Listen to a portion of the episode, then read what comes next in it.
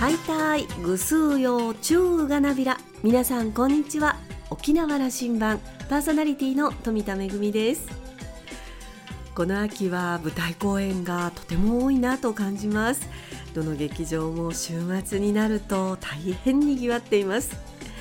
コロナ禍でなかなか思うように公演ができなかった分今思いっきりやっているという感じです。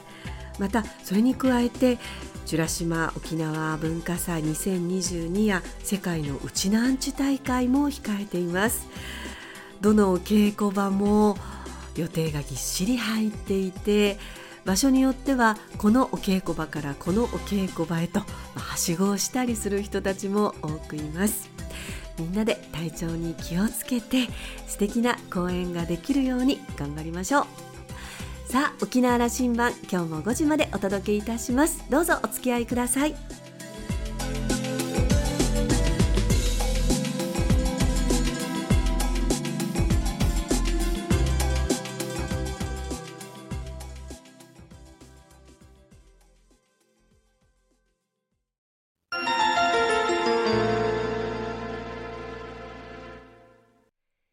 那覇空港の2本の滑走路が一望できるレキオスラウンジ。今週はカフェオーシャン店主の屋良康さんをお迎えしました。おしゃべりのお相手はラウンジ常連客の島田克也さんです。屋良さんは1961年生まれ沖縄市のご出身です。沖縄市のゲート通りに店を構えるカフェオーシャンは創業55年の歴史あるお店です。このお店を37年前にご両親から引き継いで一人で切り盛りしている屋良さんはコザの町では親しみを込めてヤッシーと呼ばれている人気者です。屋良さんはカフェ店主の他にもう一つの顔があります。それはシンガーソングライターヤラヤッシー。オリジナルの CD アルバム「オーバー・ザ・オーシャン」では哀愁漂う声でコザの街や自由を歌っています。屋良さんの歌は店でも時々聴けるようですよ。タコスと一緒にオーダーしてみましょうか。それではお二人のおしゃべりをどうぞ。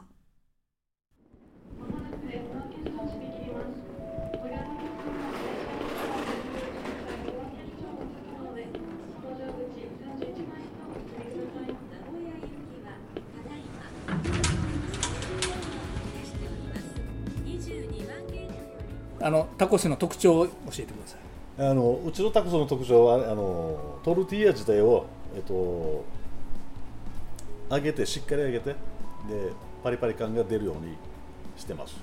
変わらぬ味。ディープフライって言い方するんですね。ディープフライ。カリッと揚げたトルティーヤなわけそしてトルティーヤ一枚一枚やってるってそう一枚一枚揚げてます。注文もらってから。具の特徴は。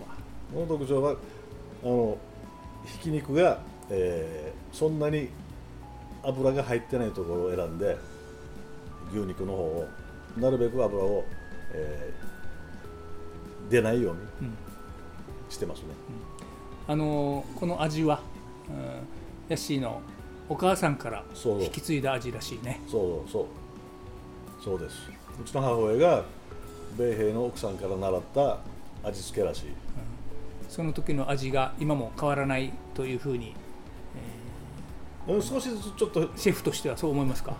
少しちょっと変化をさせてるけどね、うん、でも基本的には一緒。その他のメニューは？その他のメニューは焼き飯、えー、クラブハウスサンドツナサンドタコライス、うん、一人で減ってるからこのぐらいのメニューしか作れません。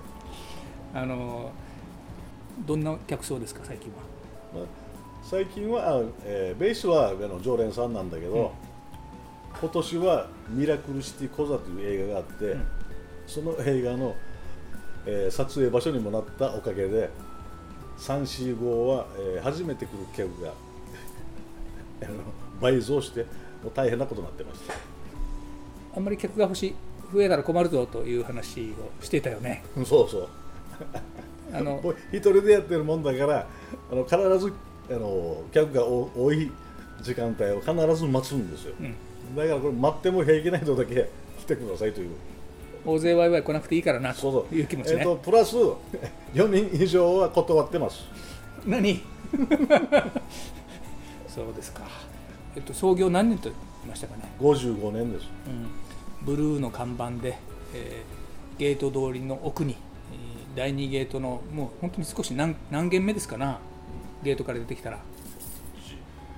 もうすぐね45軒だね、うん、だから、えっと、アメリカーが客層だった時代もあったでしょう。そう。米兵が客層だった、えー、おそらく95年頃までこれまで、うん、70年代80年代。そう。70年80年代で90はっきり記憶してるのがそうだ。91年、うん。えっと、1985年に日本とアメリカのプラザ合意があったと思うんだけどその時に、えー、円高にするっていう多分合意があったと思う、はい、円がぐっと高くなったんです、うん、で91年からご施行されましたよ、うん、で為替レートが150円切った瞬間米兵をこのくらいになりました。いや貧乏になったわけですな。でも来るでしょ？たまには来るんだけど、うん、最近はあのえーと、円しか使えませんからっていうと彼らはほぼカードなので。でカードここが使えないし。そう。で帰っていきます、まあ、オシャンは昔からもう30年40年変わらないというのがオシャンなんだけどもアメリカとは時々来るけども、うん、米兵の気質や性質も変わったよね。あの昔みたいにあの傍若無人な乱暴者はいなくなったんじゃないですか？そう。でそれプラスだから、えっと、95年頃から、うん。言葉遣いが変わった。それまでは完全にバカにしたような喋り口だったんだけど、それからガラッて変わって丁寧に喋るようになっています。これはだから91年の不女子暴行事件米兵がやって、それから向こうも学習したんじゃないかな米兵側も。あのいやそのベースの中での教育も進んだとは言われていますから、うんうん、あそれは肌で感じるわけね。肌で感じる。少しは上品語になってるわけだ。上辺だけは、うん、中身はどうせ一緒だからね。酔っ払ってしまうともう一緒だからどうぞ。僕は小座校で一緒だったから小座校ではやらってみんな言ってたんだよな。そう。あなたは、えー、小座幼稚園小座小学校小座中学小座高校小座のエリートコースと僕ら呼んでたけども、はいはい、それ誇り持ってるよね。誇りは持ってない別に。笑い話にはなるよなこれ。あそう。みんなそれをあの小座のエリートコースだって言って僕らみたいな微動中とかこうあの周りの連中のことをいつもバカにしてたさ。いやいやいやそんなこと言ってあれはだから笑いを取るための。でも小座の中心だというふうに思ってたでしょ。思ってたかもしれないね。そうかな。小座大学がないといかんなと我々話してたよね。して高校時代そんなバカげた話してたよねそれないといかんよな。いや今もこれうんあった方がいいんですよ。絶対あった方がいい。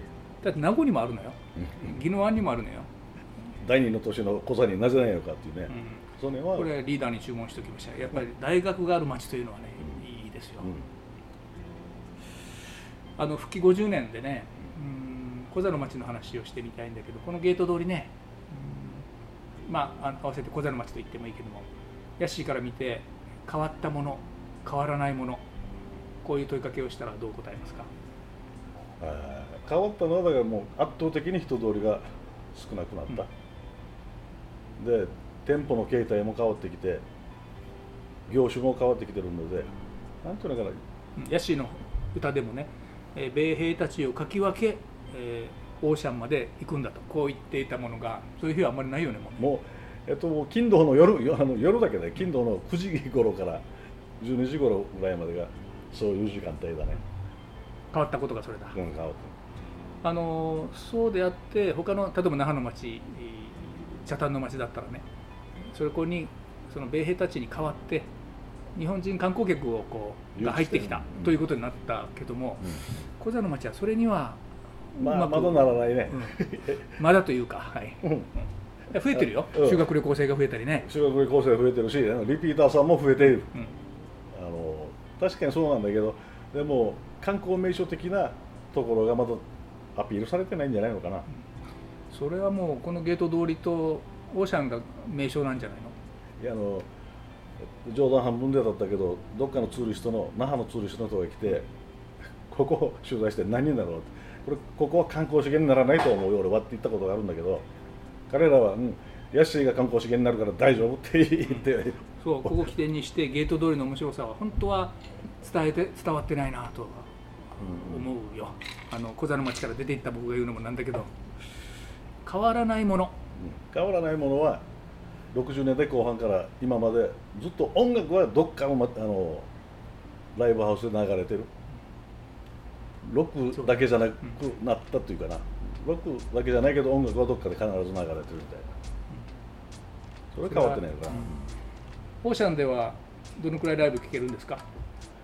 基本的にはヤッシーが気が向いた時にそういうふうに聞いてる いやだから基本的には年に4回。が、うんでたまにお客さんが「マスターってライブするらしいけど」って言って僕が機嫌よくて酒が入ってたら カウンターで歌うかあとはあのステージで歌うかやってます、多分ラジオ聞いてる人はねそれは予約したりとか問い合わせたりとかしてなんかホームページにその日程が出てるんですか？とか思ってるはずよ。はい答えてください。いやホームページに日程出てません。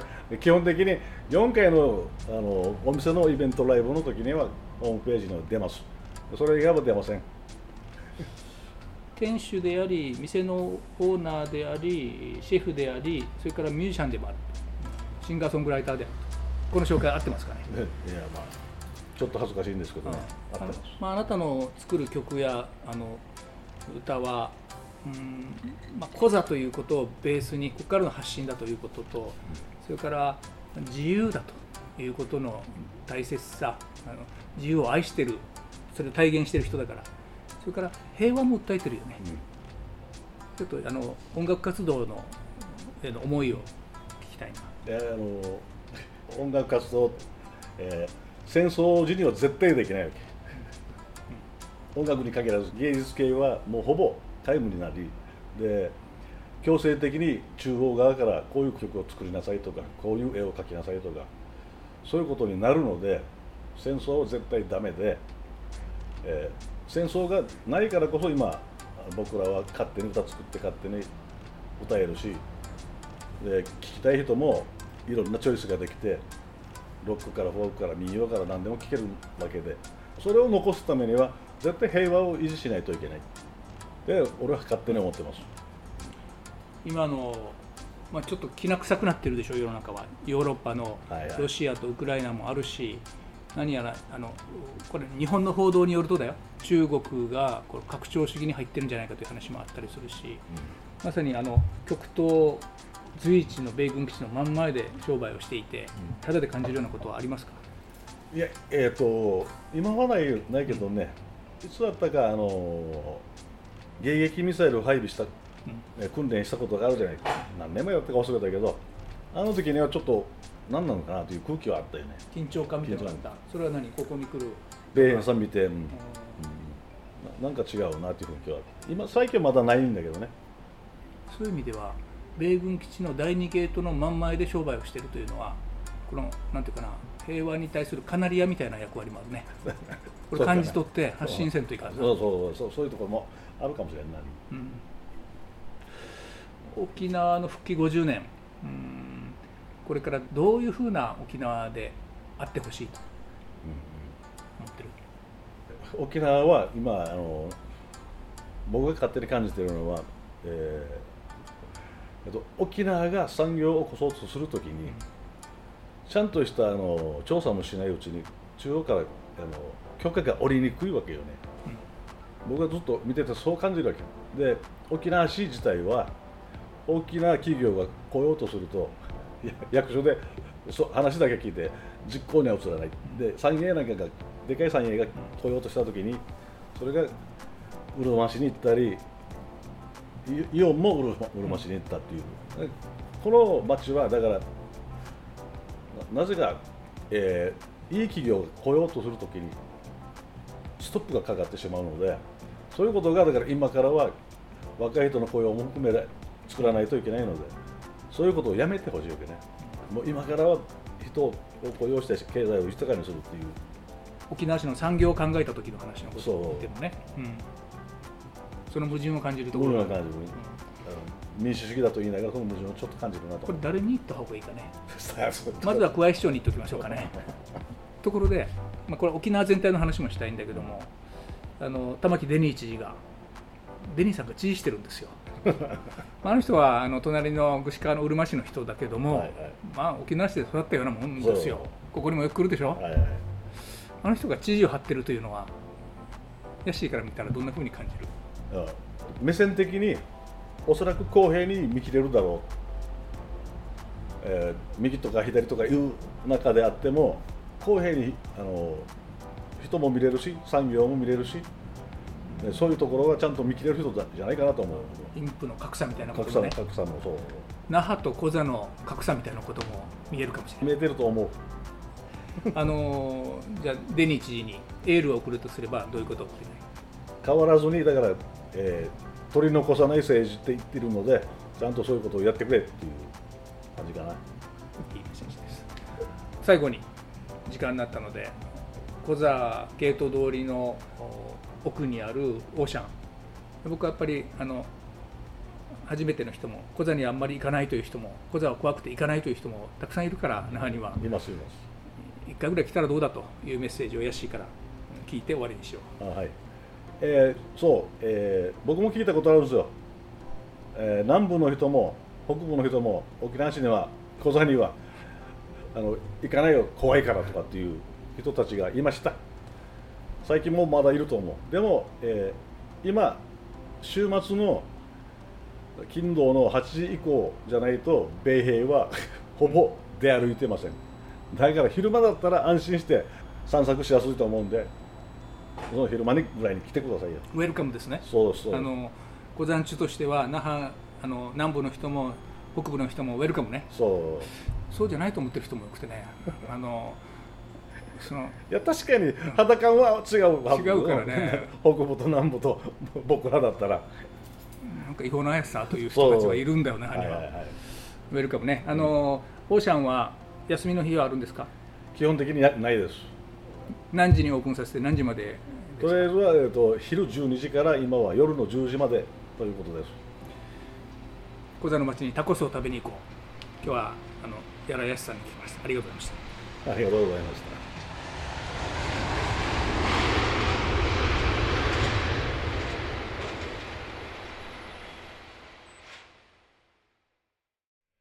ミュージシャンとしての顔を持っている屋良さん。平和だからこそ音楽ができる。自由に好きな表現ができ皆で楽しむことができる。戦争は絶対にダメと強く言い切っておられました。そして同じコザの音楽文化の中で過ごしたという共通点がある玉城デニー知事については公平な目線を持っている人と評し変わらずに誰一人取り残さない政治を頑張ってとエールを送っていました。島田さんからはこんなメッセージがありましたよ。車でこのラジオを聴いている方へ。ボリュームを上げてコザにタコスを食べに行こうを聞いてください。そしてゲート通りのカフェオーシャンへ。今夜夜の7時頃からはシンガーソングライター脇優さんのライブが開催されます。今週のレキオスラウンジはカフェオーシャン店主の屋良康さんと島田克也さんのおしゃべりでした。来週はレキオファーマ株式会社代表取締役社長の奥絹子さんをお迎えする予定です。お楽しみに。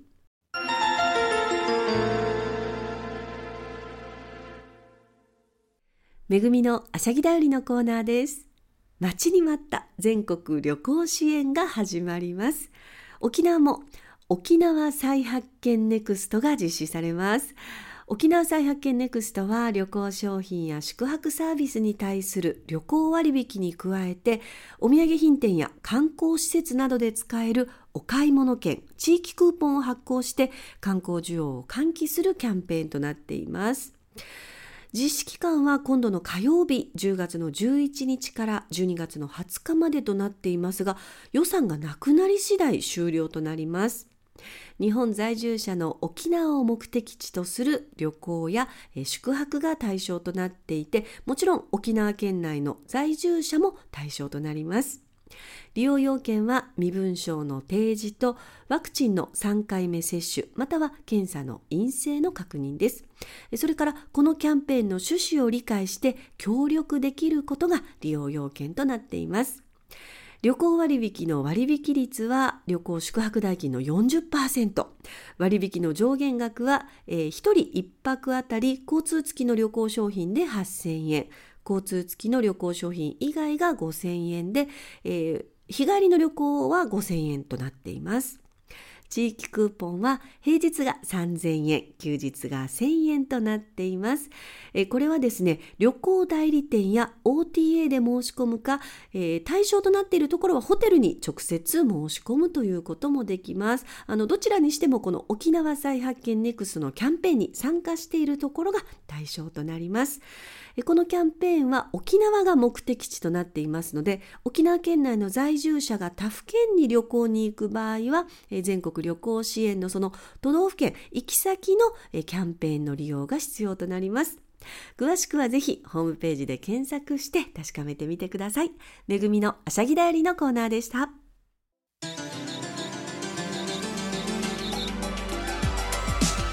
沖縄羅針盤の過去の放送音源はポッドキャストでも配信中です。さらに Spotify、Amazon Music、Google ポッドキャストにも連動していますのでお好きなサブスクリプションサービスでお楽しみいただけます。各サイトで沖縄羅針盤と検索してください。